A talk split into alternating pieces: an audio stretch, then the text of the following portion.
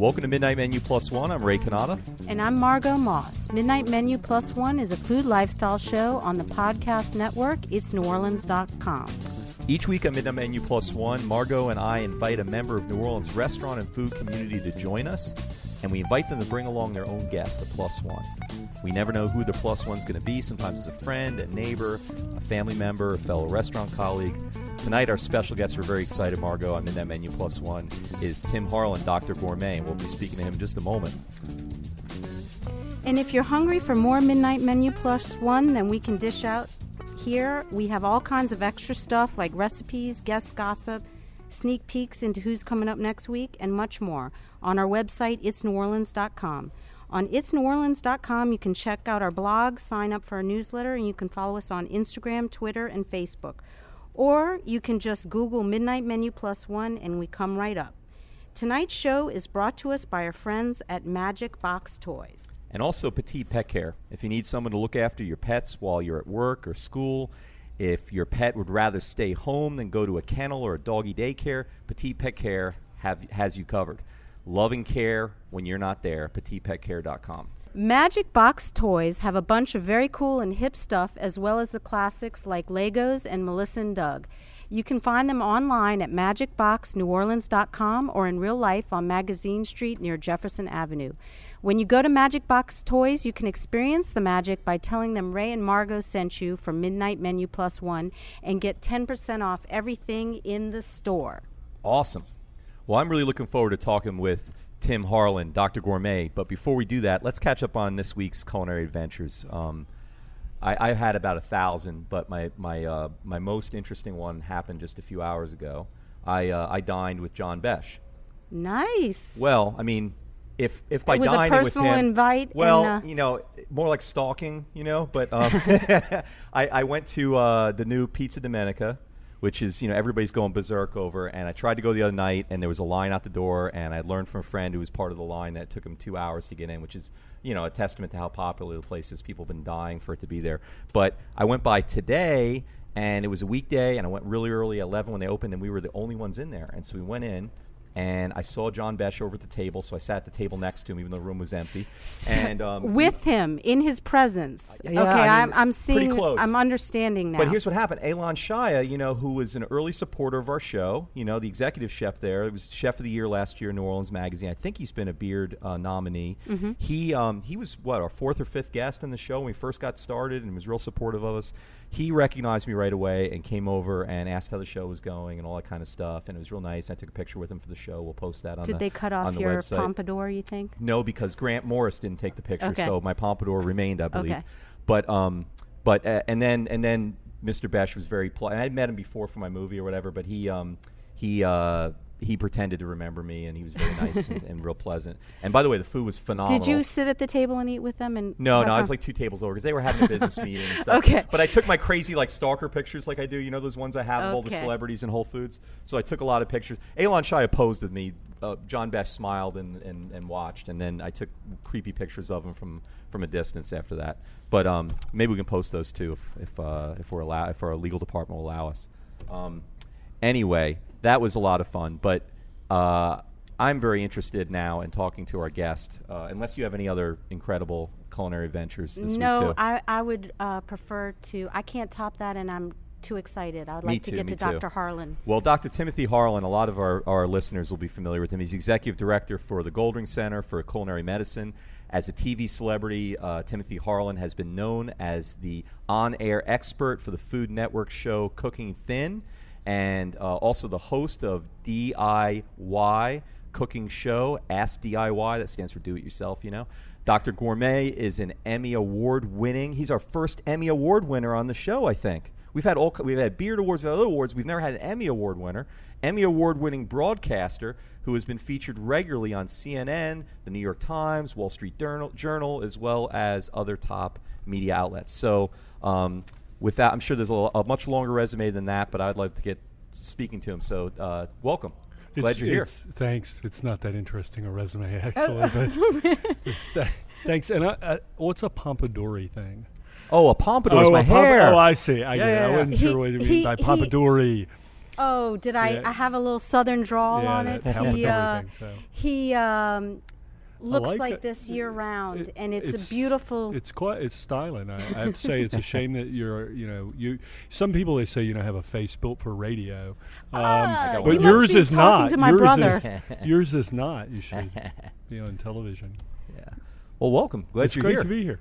So, um, can you please tell our guests what the Tulane Culinary Medicine Institute is and how can, you are affili- affiliated with that? Um, the Goldring Center for Culinary Medicine is a uh, is the world's first uh, fully integrated uh, teaching kitchen at a medical school. So, um, the School of Medicine. Um, my former dean, Ben Sachs, a really uh, brilliant fellow, uh, came to a group of us about four years ago and said he wanted to build a teaching kitchen to teach medical students how to cook, um, which is a neat idea, but hard to you know figure out what that really means. What what are you going to do with that?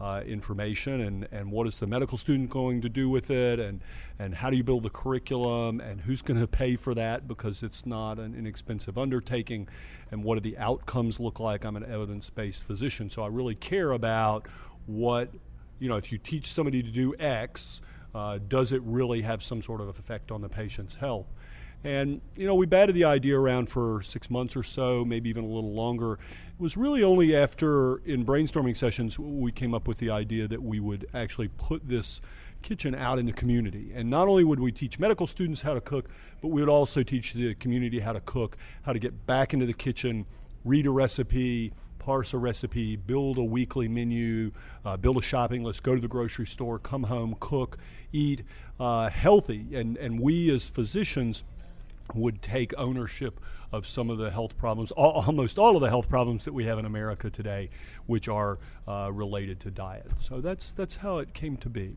Well, I mean, you're uniquely qualified for that, right? You're you're not only an Emory trained uh, physician. You're not like we have a lot of uh, honorifics in this town. We call uh, Doctor John and uh, pro- you know Professor Longhair. You're, you're a real doctor. You, you you went to Emory, and then you uh, and then you also uh, ran restaurants, right? Right. So So, I was a chef uh, before I became a physician. Uh, I grew up in the restaurant business. I started washing dishes when I was 11.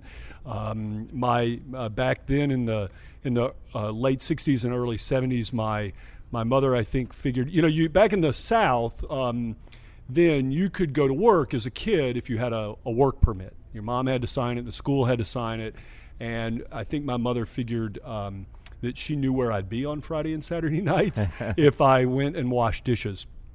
And uh, by the time I was 18, I managed my first restaurant. I opened my first restaurant at 22. I was a chef owner for about three years. I closed that restaurant to go to college, where I had never gone to college before, to get a hotel and restaurant management degree. Uh, and I took a wrong turn one day and ended up in medical school. there's not a ton of uh, hotel and restaurant. I mean, Cornell has a famous one. There's not a ton of programs. Were, Well, there was, was was that at Emory? There is actually a really great program uh, for specifically a hospitality program at Georgia State University. Actually. Georgia State University, Um, There's a lot of great programs across the country at state universities, and you know it's interesting because at the time in the late 70s and early 80s, the um, CIA had only been in business for about uh, 15 years, and Johnson and Wales, who we have a really great relationship Right. with, Leah uh, Sarris came from there. We've had her on the show, and, and, she works uh, with you. She does, and um, they'd only actually had their culinary program for about five years at that point. So, you know, culinary schools were a new phenomenon in the late 70s and early 80s in the United States. Uh, in fact, I, I remember interviewing once with a chef for a, uh, re, I'm sorry, an executive director of a, a country club for for a chef position, and we were talking about this, uh, and this is like late 1970s, and he said, "Oh, I'd never hire a chef from a culinary school." So, Ah. so we really have kind of it's it's been a 180 over the course of the last 20 years with culinary schools in America having a lot of respect. Well, I mean, it's sort of like a rock star, uh, you know, going to Juilliard or something. You know, it's sort of it seems almost antithetical to the artsiness of it sometimes. But Yeah, I but think at the time at it time was it seemed that way. Yeah. I think at the time it was a lot of it had to do, I think, with the traditional um, apprentice system. You know that most chefs, most European chefs who came to America, you know, they grew up in a system uh, where, you know, as as you can today, you work for free for two years sweeping floors before they ever let you peel a carrot. Wow. So, um, coming from the culinary world and managing and owning a restaurant, working your way up, um, can you share with us what that turn was to, to medicine? I mean, how did you make that leap W- uh, from yeah, that I- world to uh, medicine? So I owned a little French bistro, um, and really, you know, g- cooked mostly um, continental, as they used to say, and and fr- country French cuisine. And um, my wife at the time was uh, quite ill. She had uh, she was diagnosed with diabetes at 11, and when we married, she was right at 27. Uh, I was 26, and she was facing her first kidney transplant. Actually, she was facing dialysis at the time. Most of the transplant drugs that we have today, like cyclosporin, um, didn't exist, and so kidney transplantation was not a um, was not an option in many cases unless it was a living related donor. And uh, about so when we met, I changed everything that I did as far as how I cooked. Um, and became very, very interested in medicine as a result of her.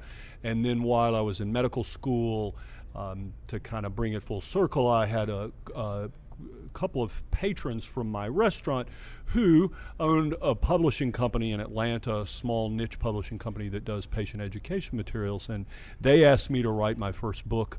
Uh, I was a second year medical student. I probably published my first book in the fourth year of medical school. Wow. Sort of a food manual um, called It's Heartly Fare um, How to Eat Healthy and for patients with cardiovascular disease. Um, and that was back in the bad old days of nutrition when we thought things like margarine were good for you.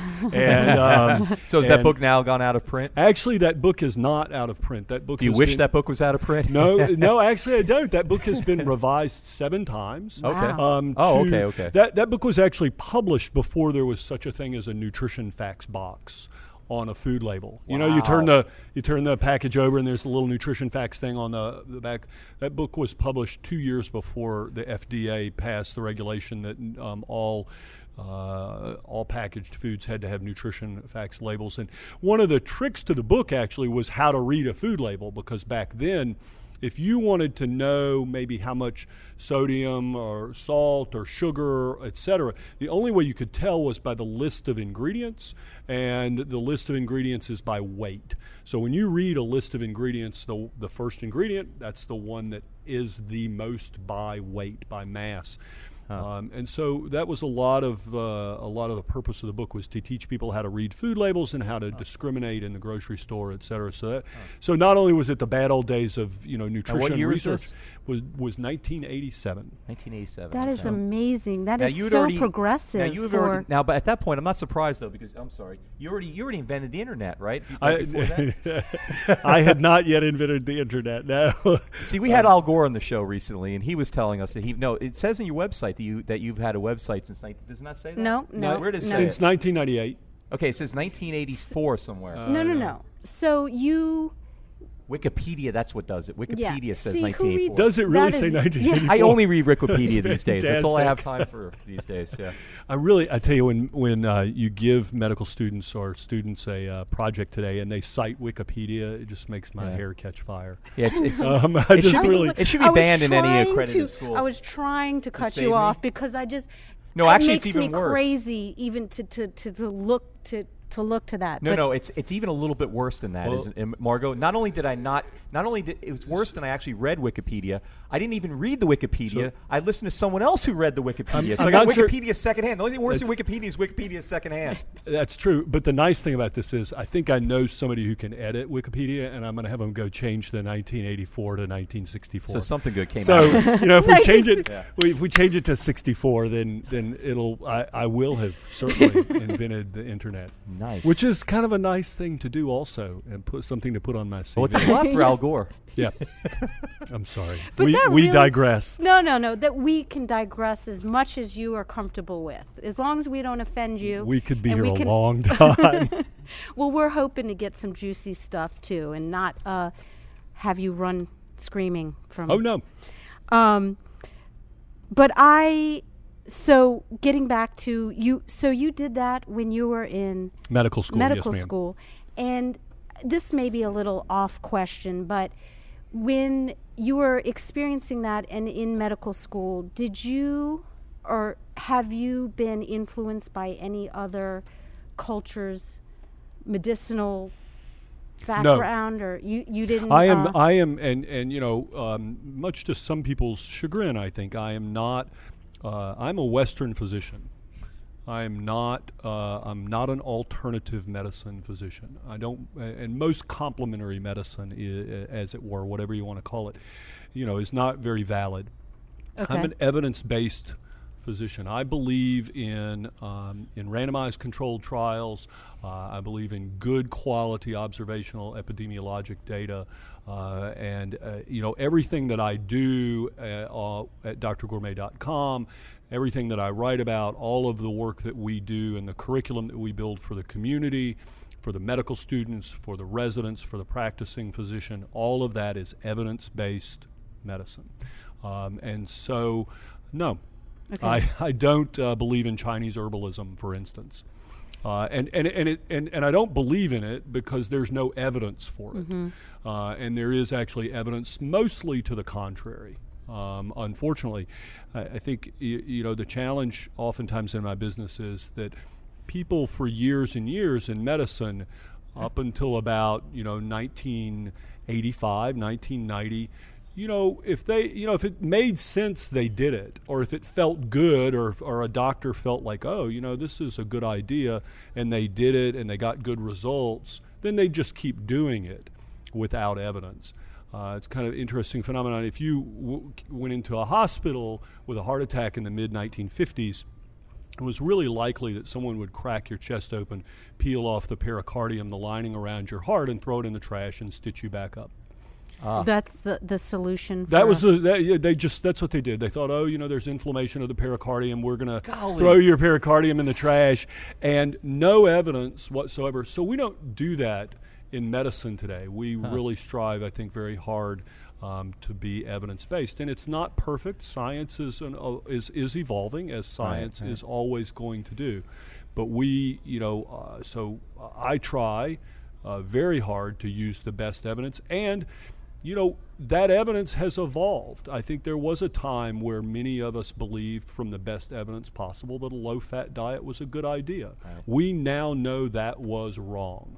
I mean, very wrong, and actually pro inflammatory, and actually bad for you.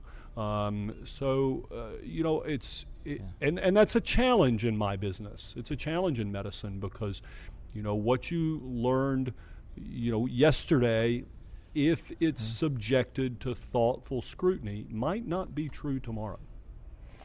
And on um, your site, Dr. Gourmet, it's it is fascinating to me because it's so accessible, but it is very um, intense information. It's a lot of research, and it feels very um, s- serious and scholarly, but it's accessible. Well, you know, that may be the nicest thing anybody's ever said to me. Wow. I mean, I'm not, uh, that's no You're around a lot of mean people, aren't you? I do have a- Just keep yeah. hanging around Margot. She No, loves, she's actually, a, I she's was- a great flatterer. I, I will say, Margot, that is uh, that is actually probably the nicest thing that anybody's ever said to me. Um, I Sue Pritchett and Nancy Hull, um, who owned the publishing firm Pritchett and Hull, my first publishers. Yeah. They taught me. I mean, I owe them tremendously uh, for what they taught me in how to uh, write for the lay public. That that these are complex um, uh, issues uh, as far as nutrition, as far as medicine is concerned. So that's just really sweet of you to say that. to me. Well, I feel that way because honestly, it's intimidating when you go to a doctor. For for most people, doctors I'm pretty intimidating. do, you think I'm, do you think I'm intimidating, Leah? A lot of people think you're intimidating. Many Oh, wait a second. We have another voice on the mic. But We're going to have to introduce. it's probably true. Yeah. All right, The veil we of secrecy introduce has our um, Parted. Yeah. plus one? Yep. She just sat down. I'm so excited. I, we So- know her already. Yes, but uh, Tell her- Dr. tell her Harlan, why will you tell brought us, Uh, who your guest is? Um, this is Chef Leah Sarris. Yay. Uh, yay. Um, Chef Lee and I have known each other for about two and a half years now, and it's been one of the best and most joyous collaborations that I've ever had. Um, uh, we. When Ben Sachs and I were um, at Johnson Wales about two and a half years ago, you know, we had this concept and we had some funding to build a teaching kitchen, to build a Center for Culinary Medicine.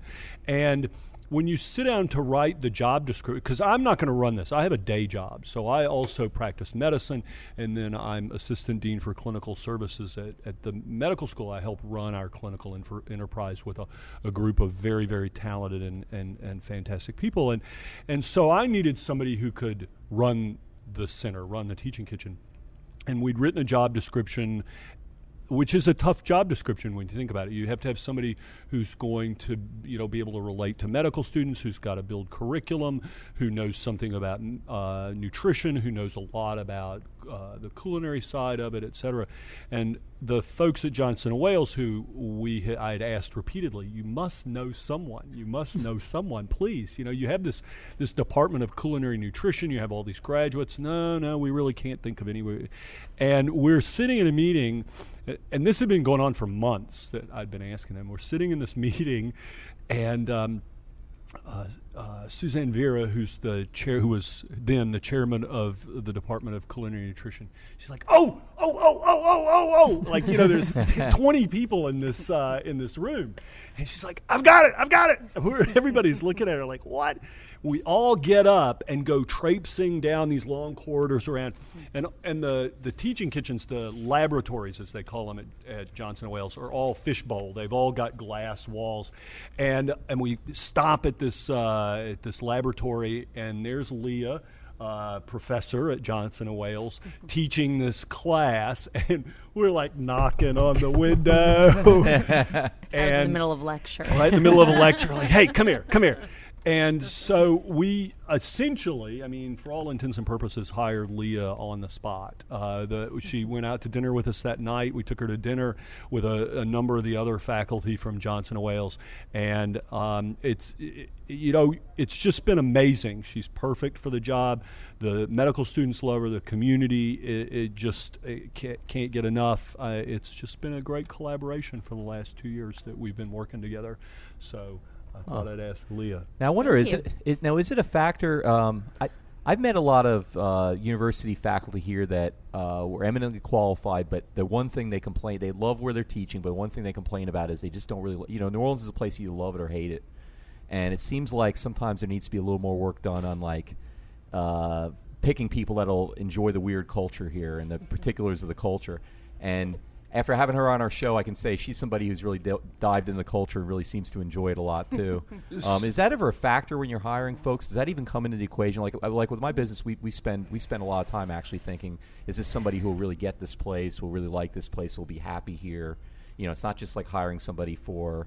I didn't really uh, much Anytown, think. USA. I, I don't think I really th- much thought about it. Leah wanted added that to to move. the job description. You got lucky with yeah, her. it was. I did get lucky. Leah wanted to move here anyway. Her best friend right. was living yeah, here. she's at been on time. our show as well. Ah. And so April. April's been on our show. Is April the only one we've had on twice before Leah. Mm, now yeah, Leah will yeah. be twice. Yeah. I know. I was thinking yeah, about that. That's great. That's great. You're very competitive with her, aren't you? Apparently, if you want number I three, gotta go for three.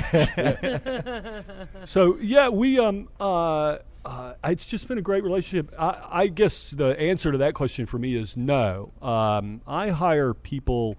Um, I, I started managing when I was 18. I managed my first restaurant at 18, and I, I don't have very many talents in life, but I have the talent to be able to hire very, very good people. And I think that one of my management styles, I, I ask a lot of them. Do you think I ask a lot of you? I ask a lot of the people who work for me.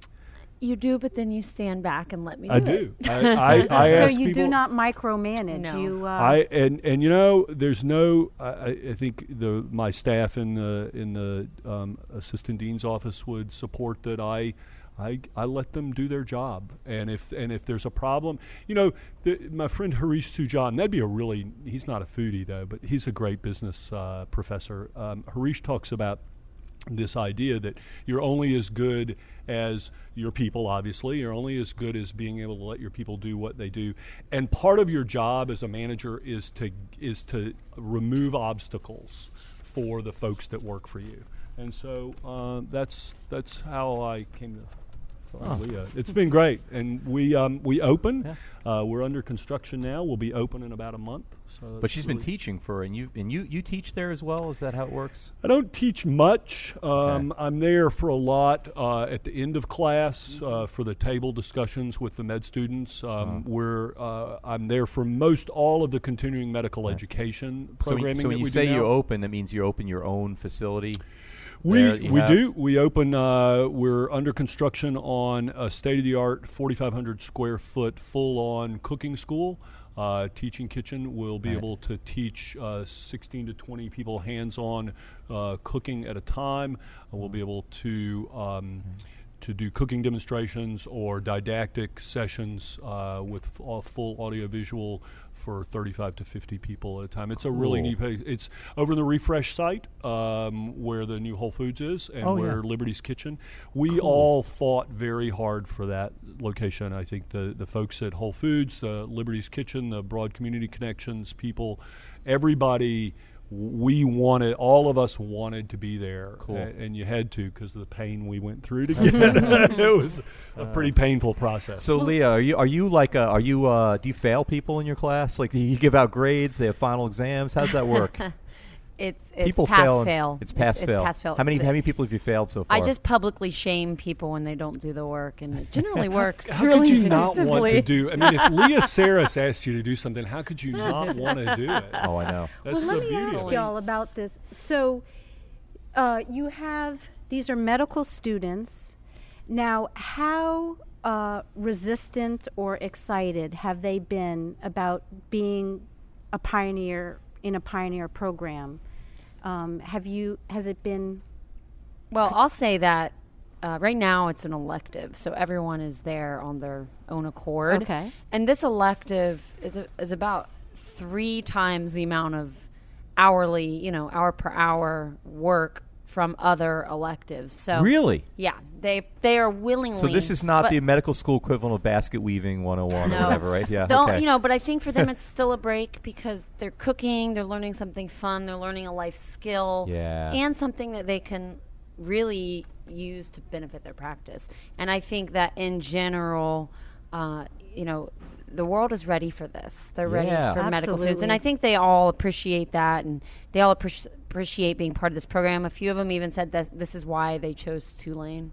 Really? Yeah, no kidding. How Yeah. That's that? very cool. Yeah, is and- that? All right, so you're the only program like this in the country still. Is that true? We're the only program in the country like this in that we're the only one with a fully equipped kitchen. There are a lot of medical schools around the country that do some cooking classes like this. They're But they're usually taught by physicians, though, right? Not by they could or- be, yeah. you know. Um, uh, so um, there's a program. Tom Sherman, who's a biochemist at Georgetown, he teaches a program uh, uh, there. Um, most of it's small footprint, 16 students or 20 students, that sort of thing.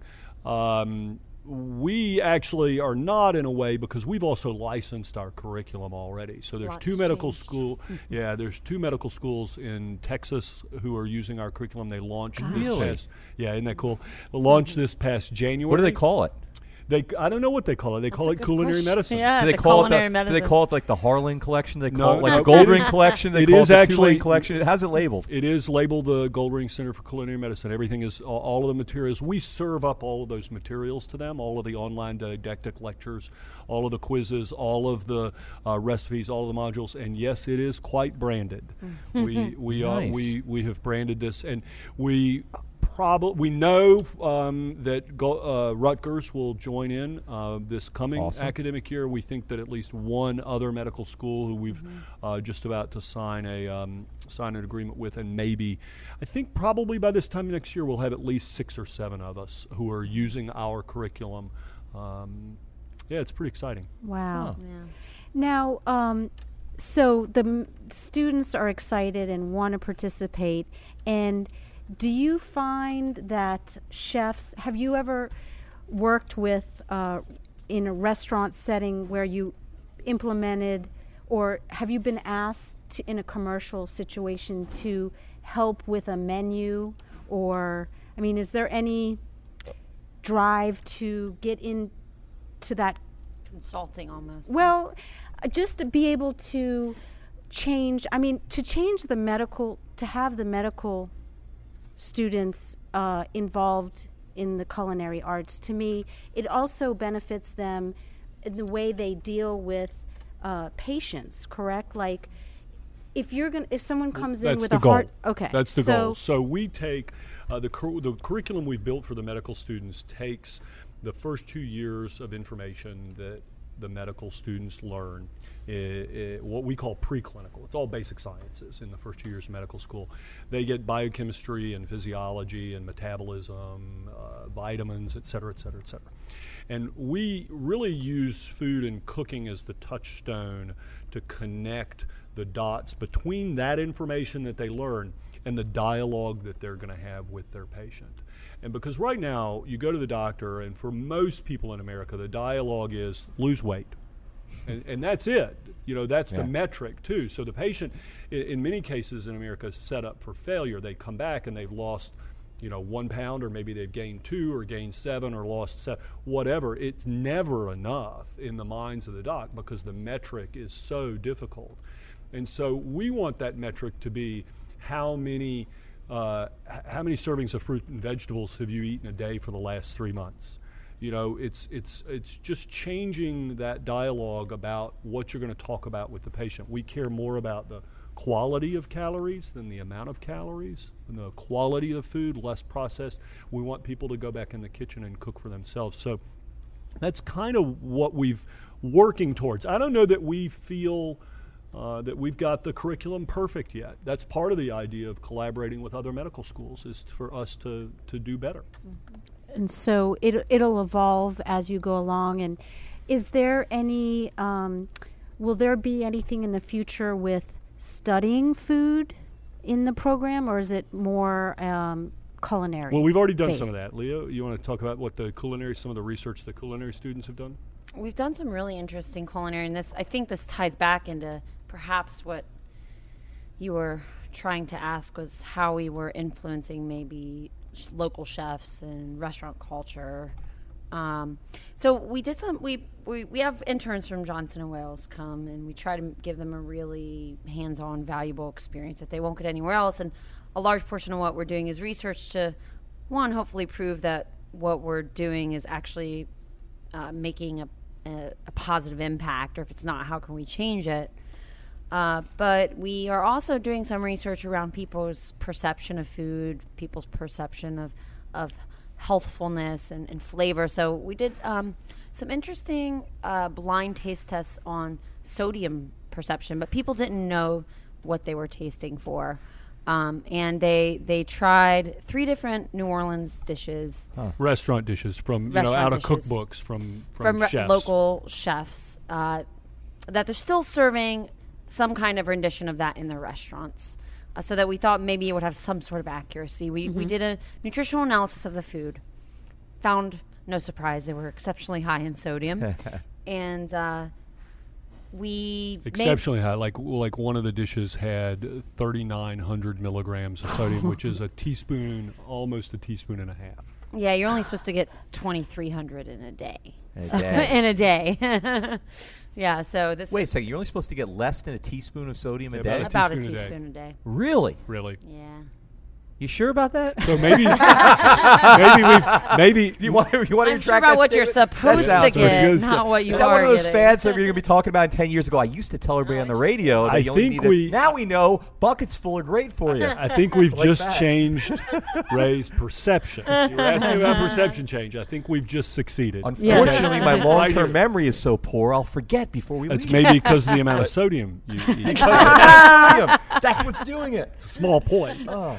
So And d- d- hair tell, products. Tell Where are we again? the So- results of this. So what we found was we reduced the sodium by 15, 25, and 35 percent in these dishes, and we did a blind taste test and we asked people their perception of saltiness, sweetness, sour, just so they wouldn't know what they were tasting for.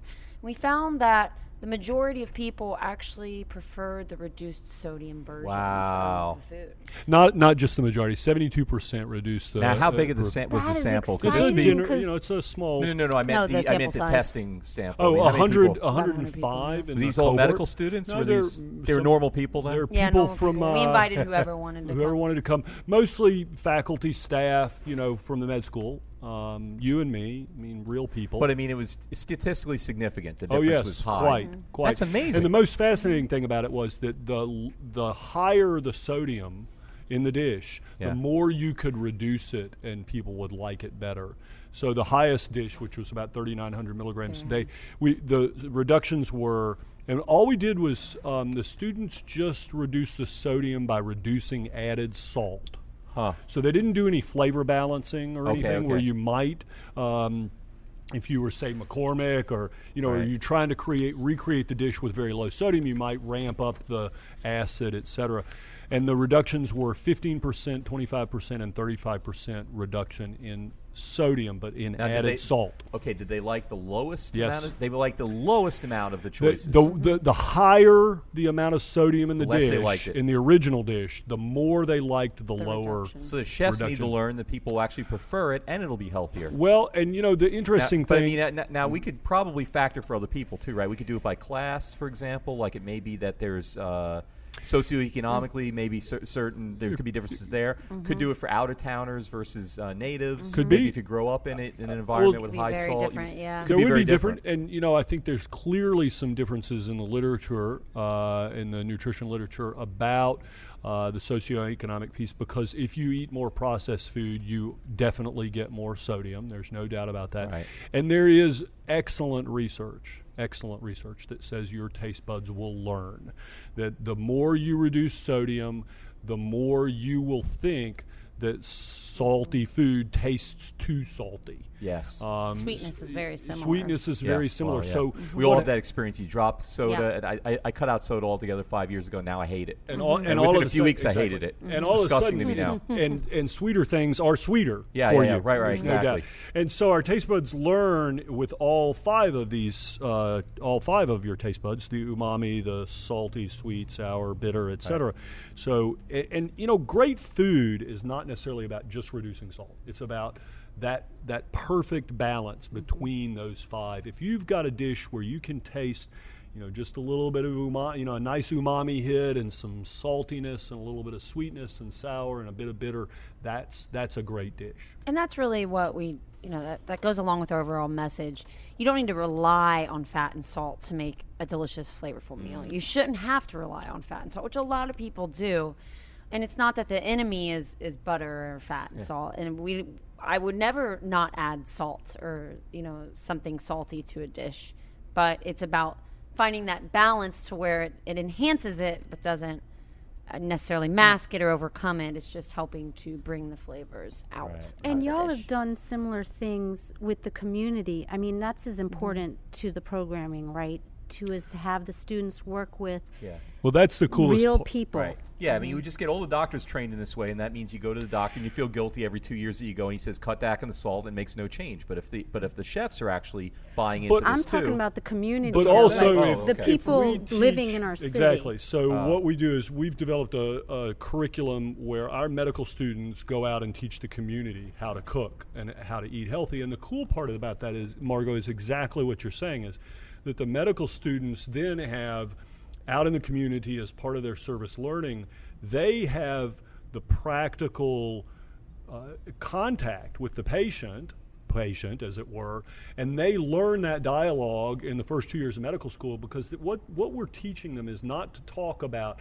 oh I want you to reduce sodium you know that doesn't mean anything It's an people. abstraction, it's an right. abstraction Yeah. we want them you know we we don't want them to say oh, eat a low fat diet or get more fiber. I want them to say, you know, you'd be a lot better off having a peanut butter and jelly sandwich every day for lunch than you would be going to Subway. Right. Those are the practical things that, you know, that I mean, and if you, if my, if one of our students tells their patient, have a PB and J on whole wheat bread every day for lunch instead of that Subway, you've just reduced their risk of dying, dying from all causes by 25 percent.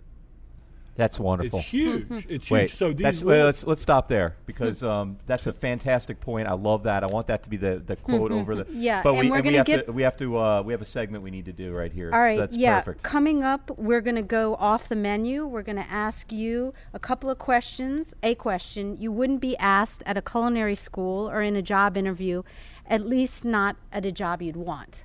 Um, so, Dr. I've Harlan, had a lot of very interesting jobs. but before we do, before we do that, Ray and I would like to get to um, take a moment to thank some of our sponsors this evening. And actually, you know what? I got an idea. Let's have them read it.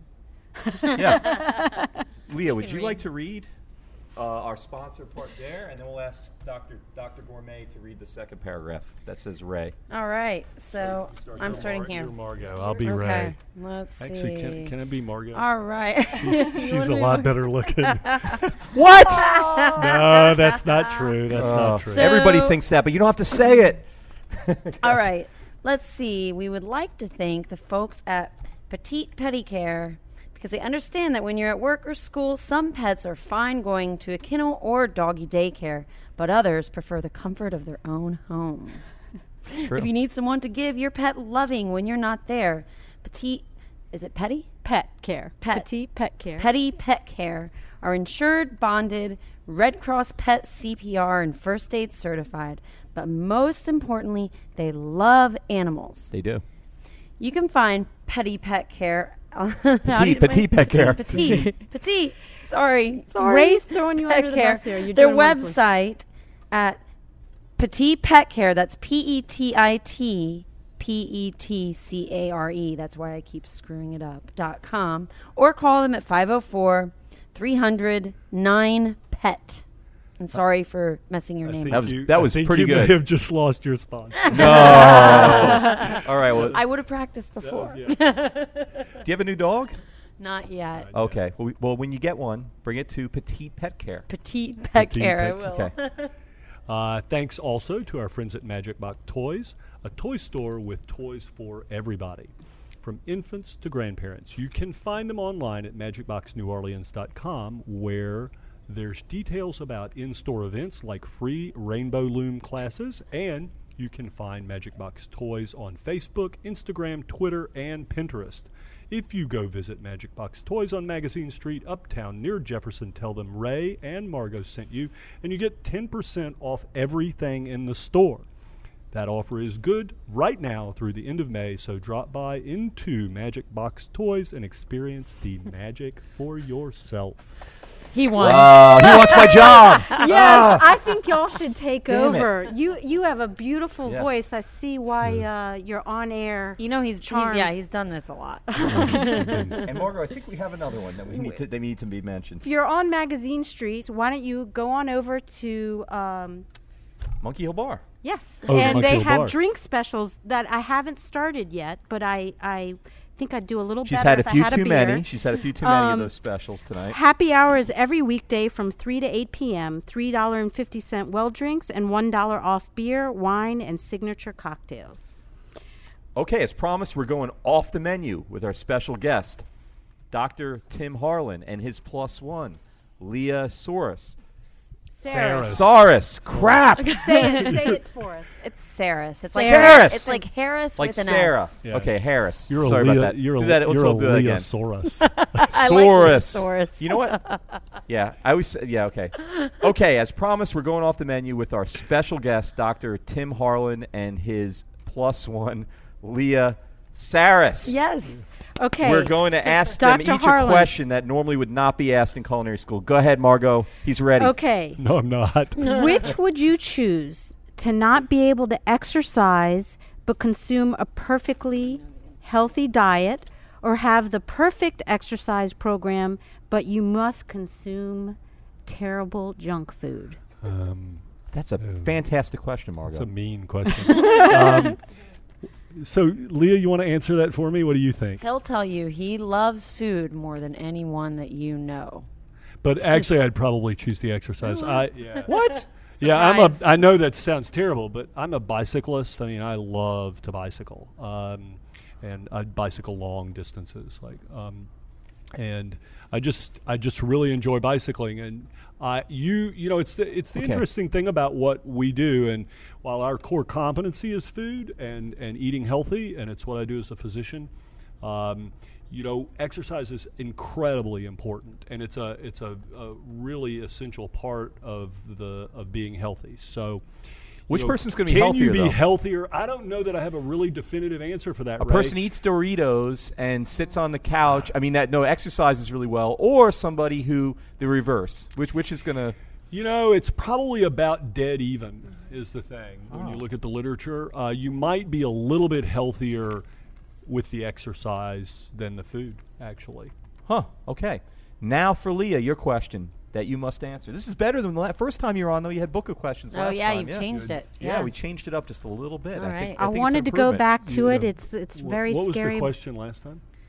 Do you- remember what your I don't was? remember the Okay. question. Good, like you your weren't short term, traumatized. like your long You term were traumatized. Mine, mine also sucks. Well, uh, what is what? Well, our question tonight is: What is one of your guilty diet splurges? What's uh Oh, that you're willing to admit? That on you'd here? be I'll embarrassed admit anything. I that- have no shame. to tell your students that No, I, I will tell anyone anything uh, as Well, it far better as be my good, food then. habits, and that's that I am no saint, just as no one else, and it's all about balance and making the right choice most of the time. Um, circus so- peanuts. Like what? What is it? I really have a thing for buffalo wings.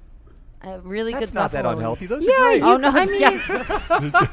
that orange is all have you natural, have you right? looked at that? are they like Talk about uh, sodium. Yeah, Oh. and sodium and butter and lots of saturated fat, tons of calories. They are not healthy. Uh, At least love there's good it's some pizza. food. It's not like you're saying like some processed thing that isn't even a real food product. I mean, Like Fruit cheese Loops whiz or- or, Fruit no, I Loops mean or- a- another thing that I really, really love so much that I can't have it around is Nutella. I can't. Ah. I can't have it in my pantry. So April, who you met, Yeah. actually keeps a jar of Nutella at her house for me. So when I when I've behaved, I can have a spoonful of it. Spoonful like a like a peanut butter sucker, like Yeah. a Nutella sucker. You know what I do? I, I dip celery in my Nutella, and that way it's and carrots. It's very nutritious that way. I yeah. can't. I can't have it because I'll just eat it. I'll just eat the whole. Oh, the Nutella is so thing. awesome. Yeah, it is. Yeah, the first ingredient is sugar. oh, it's bad. Yeah, it's bad. It's There's a really interesting But it's article so on the, delicious. uh, yeah. well, Okay. Um, I could ask some more silly questions, but I would like to for um, Dr. Harlan to tell us. He brought us uh, these wonderful books. Just tell me what to eat. The delicious six-week weight loss plan for the real world. Can you tell us about um, Uh, your a, book? a little bit. You know, I don't think we really came here to talk about the book. I just brought you that because I like to bring gifts. I, Oh, I grew up in the South. Um, the book's um, this is my last book, uh, my most recent one, and it basically what Dr. Gourmet does and what this book does is it translates Mediterranean diet principles and the Mediterranean diet literature uh, for your American kitchen. Uh, so, you know, practical foods, things that you want to eat, uh, like hamburgers and spaghetti and um, fettuccine alfredo. Uh, it's a six-week plan that, if you you know follow the plan um, over the course of the six weeks, uh, you, you know it teaches you pretty much everything. It re- helps rebuild your pantry. Uh, you know what does a, a great-looking, healthy pantry look like?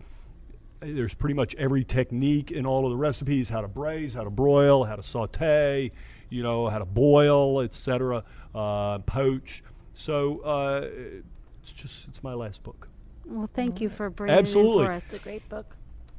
And um, on your website, you have a lot of information. Yes. First of all, we have we have th- literally thousands and thousands and thousands of pages of content i think at last check we had about 8500 pages of unique content Have you on written all that, or is that most of it uh-huh. most of it yep okay? So that is basically eh. a hundred books. It is. It is. That, there's a lot of 50 of information there. There's yeah. a um, couple thousand recipes, probably. We do a five day a week email newsletter um, that we send out to about 125,000 people. Um, and uh, the newsletters each day are a little topical. You know, Monday's a new recipe in a column, and and uh, Tuesday is Ask Dr. Gourmet. On Wednesday, we review some aspect recent uh, a recent article in the literature in the nutrition or medical literature that Okay. might be translated, as you, you were talking about earlier. Um, we on Fridays we review convenience foods. You know, we were talking about having to eat junk food, as you mentioned a minute ago. You know, I'm pretty realistic. I think uh, that people are going to eat uh, convenience foods, things out of the freezer case at the grocery store, et cetera. And you know, so what what are the better things to eat? And uh, you know, our motto on Fridays is we eat bad food so you don't have to. And y'all, um, you have people actually tasting foods and, and Mm-hmm. yeah, we have a little every- tasting panel, and um, my uh, amazing wife Morgan is the webmaster for Dr. Gourmet and, and runs the enterprise. We have um, a number of people who write for us. Um, we have um, some programmers who work on our software. We have a really innovative piece of software that creates me- two-week menu plans, complete with shopping lists. So you know it takes all of the um, guesswork out of it for you. If you go in, you put in your information. If you don't like something, or maybe you don't, you know, you uh, have. Um, celiac disease or something like that, it'll create menu plans for you um, based on particular health conditions, et cetera. Now, there's a lot of uh, media physicians. There's a lot of doctors that do bits and different news programs. I remember growing up, uh, doc, there's another Dr. Tim, right? Timothy, uh, what was his last name? Timothy uh, on ABC forever for like 30 years. You know the guy. Yeah, I don't watch. I don't watch that much TV, okay. unfortunately. Guilty. I don't either. Yeah. Oh, okay, okay. I actually, that's not true. I, I, let me rephrase that. I don't watch much um, uh, broadcast television like ABC or Right, CBS, right, right. except for Survivor. There you go. wow, really? Yeah. Interesting. Okay. Yeah. Well, wait. I want to know why Survivor. I don't know. No, I started do- watching it in 1999 or whenever it first came out, and I don't. I just. I just. Uh, there's something. I mean, I, my undergraduate's in anthropology, and you know, there's just something about vicarious participation because I would never do that. I mean, I would never. I mean, You're not an adventuresome person, or I'm not you, I'm not not a that kind of camper. Can huh? you imagine me camping? This is a guy who won't sit in economy in the airplane. so- Yeah, I don't. I'm a bit of a travel. I'm a bit of a travel snob, and no, I just there's something about the whole, uh, like you know, vicarious participation in these people who are living on a desert island for 39 days. It's just one of those things. But I make watch a lot of a lot of very. I mean, I watch House Hunters International. Do you like that show? You Actually, I- I don't mind love that show, yeah. I love that show. So, do you travel? but I don't watch uh, ABC. I travel. Yeah. Uh, Well, yeah, like- a great on deal. cable as well. There's a lot of doctors. Do you have any that you just despise? Oh no, no, Come no. on, I don't us. speak. I don't talk negative on radio about anything. You, you're just here to celebrate I good don't things. know. I would never talk. Can't get and you you know, go it's interesting. No, I think it's interesting. Yes, there is a tremendous amount of quackery. Yeah. Uh, tremendous amount of quackery on the airwaves, both uh, radio as well as the certainly a tremendous amount on the internet uh, and on broadcast television. And there's some very very popular uh, broadcast personalities who who embrace things that I would prefer them, and most of us physicians would prefer they not embrace.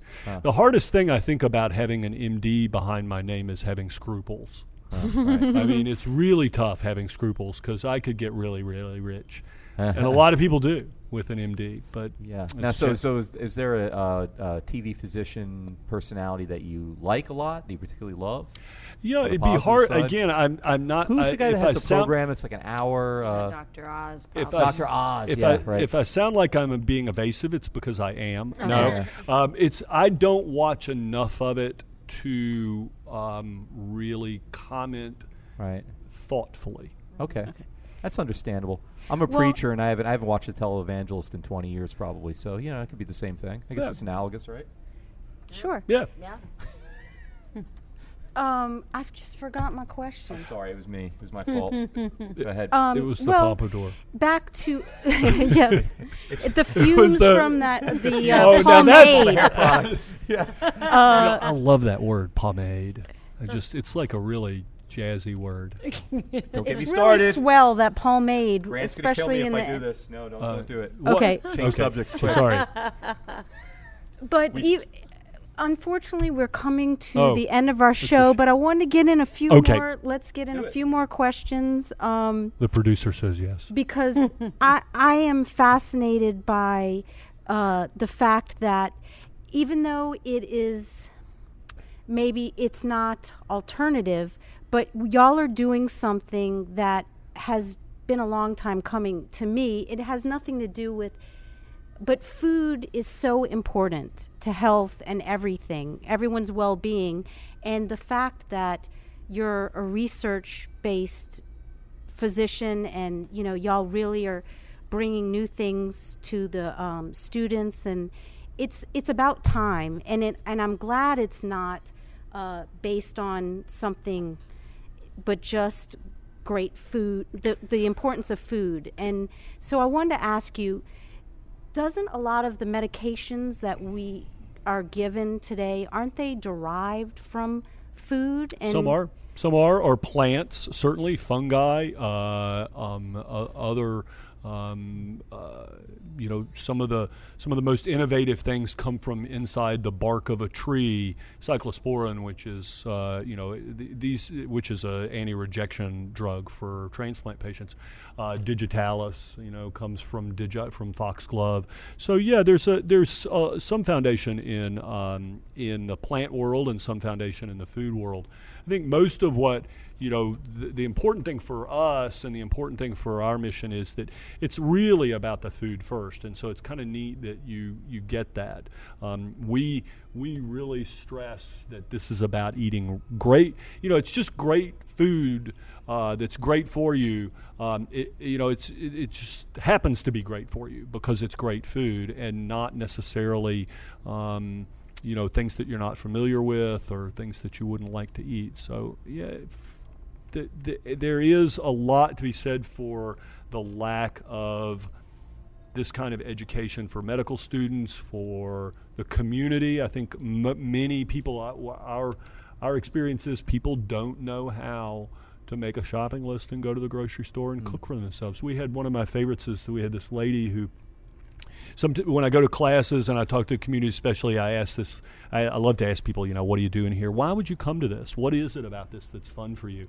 this lady said um, she she was going home to cook breakfast. She was doing it was the breakfast class. She was going home that Saturday. This was a Thursday to cook breakfast for her husband for the first time ever. And wow. they've been married for 35 years. Wow. For the first time ever. Because he always makes breakfast. No. he made everything. no, I'm just kidding. he, he made everything. She was too unsure of herself to cook in the kitchen. She just needed a little bit of wow. kitchen confidence. Huh. And one experience with y'all, these experiences with y'all, uh, transformed her life because that's the beginning of a new. Well, to and, me, a, a and, and, we see that piece with the food, which is important. But then what hap- What we want to happen is we want people to eat really great food, and we want to teach them how to cook and eat great food. And then because they're doing that, they just get healthier because of mm-hmm. that. It's not like, oh, we want you to, you know, eat a certain way or, you know, as I was saying earlier, it's not about low fat or low carb or this. It's just about eating great food. Well, y'all, unfortunately, we've come, we've run out of time. Thanks so much for joining us tonight on Midnight Menu Plus One. We know that y'all's time off is uh, precious with all the things you are both involved with. So we really wanted to thank you for joining us tonight on uh, Midnight Menu Plus One. And our special guest again has been on Midnight Menu Plus One has been Dr. Timothy Harlan, and his plus one has been Leah Sarris. You can find out more about the uh, Goldring. What do we call it again?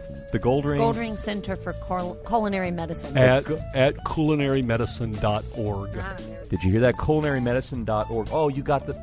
Yeah. Yeah, that's nice. It is nice. There, other people are gonna be jealous of that. All right. Well, thank you. You can find out also about that by going to links on itsneworleans.com. Good night. Midnight Menu Plus One is produced by Grant Morris, Margot Moss, and me, Ray Cannata. Our technical producer is Chris Keogh, and our director of everything else is Mary Ross. Thanks to our sponsors who made tonight's show possible Petite Pet Care for loving care when you're not there. PetitePetCare.com. Magic Box Toys. Experience the magic at Magic Box Toys on Magazine Street. Tell them you're a Midnight Menu Plus One listener, and they'll give you 10% off on your purchase. Now, hey, if you'd like to be a sponsor of Midnight Menu Plus One, get in touch with us at our website, itsneworleans.com, or just email us at sales at itsneworleans.com. And if you'd like to be a guest or suggest a guest for Midnight Menu Plus One, you can do that on our website too. You can find photos from tonight's show, check out our blog, and all sorts of other great stuff on itsneworleans.com, including our other shows. Out to lunch, happy hour, Vietnola, true to the game, and mindset. And you can and you can connect with me and Margot anytime by following Midnight Menu Plus One on Twitter, Facebook, and Instagram. The awesome audio quality of this show is brought to us by Chris Kehoe's Magic and PreSonus Audio. More information about all the wonderful sound recording equipment PreSonus makes is at presonus.com. P R E S O N U S.com. Midnight Menu Plus One is a production of INO Broadcasting for itsneworleans.com. For all of us here at Midnight Menu Plus One, thanks for joining us. We'll see you back here next week around New Orleans Podcast Dining Table. Till then, I'm Ray Canada. And I'm Margot Moss. Good night.